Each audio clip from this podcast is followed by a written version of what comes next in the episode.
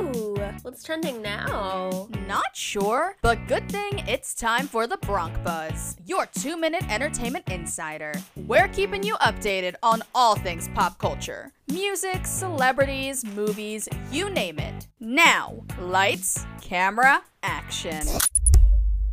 This is The Bronc Buzz, your daily dose of entertainment news and celebrity gossip. I'm your host, Emily Katt from Rider University.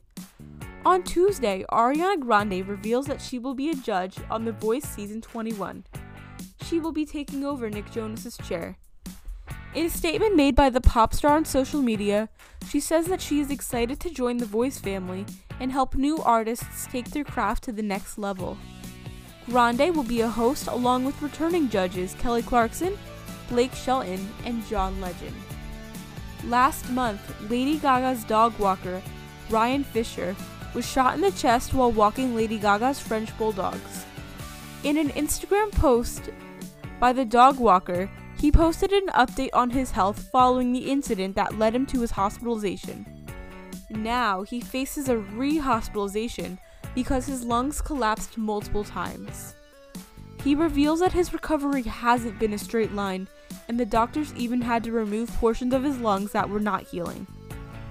On Monday, couple Camila Cabello and Shawn Mendes report that their Los Angeles home has been broken into.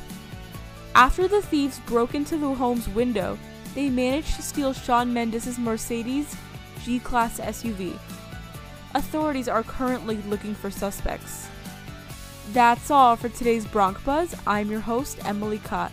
Tune in next time for your news and entertainment and celebrity gossip.